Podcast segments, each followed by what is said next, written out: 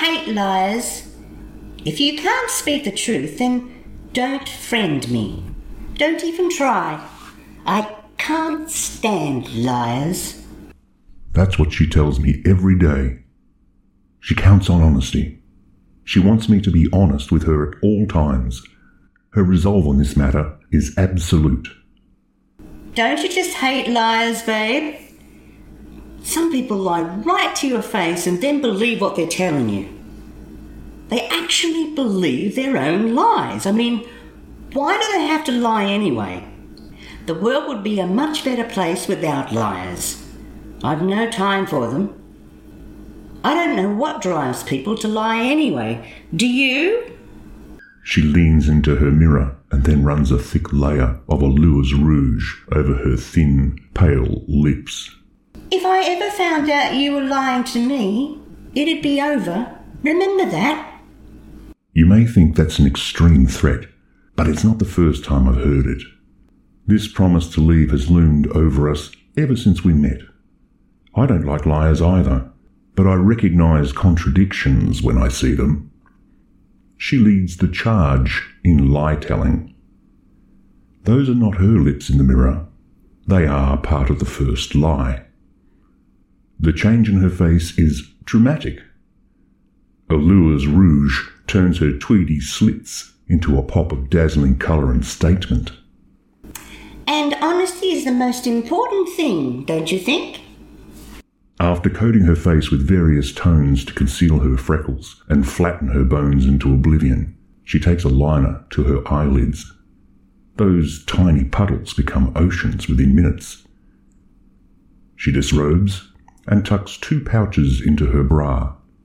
She squeezes her cheeks into wonder jeans and then steps into moderate sized heels that change the shape of her legs. What do you think about my hair? I just love these new extensions Diana did for me last week. She even found the same blonde tones, right down to the highlights. Blonde? Oh, of course not. Without a chemical treatment, she's a mousy brown. Great. To compete with her blonde peers, she became one. The extensions were required because frequent treatments have ruined her hair. I like you with long hair. She smiles and swishes the excess around, ties it into a bun on the top of her head, and pins it into place. What about these stringy bits down the sides? Aren't they cute? She winds a loose lock around a heating wand and then releases it into a gentle curl that bounces by her temple. What about leaving it all down? Down is boring. Besides, I have a nice neck, and this makes me look sophisticated.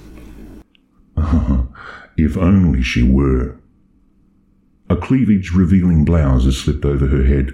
She kisses me while pulling it down to her waist. Good relationships are built on honesty. Don't you agree? I tell her what she wants to hear because I'm a gentleman, and that's what makes her happy. Yes, absolutely. It's a crock of shit, though. There are two rules at play here. She has the one she wants me to agree to, and the other she lives by. That's okay.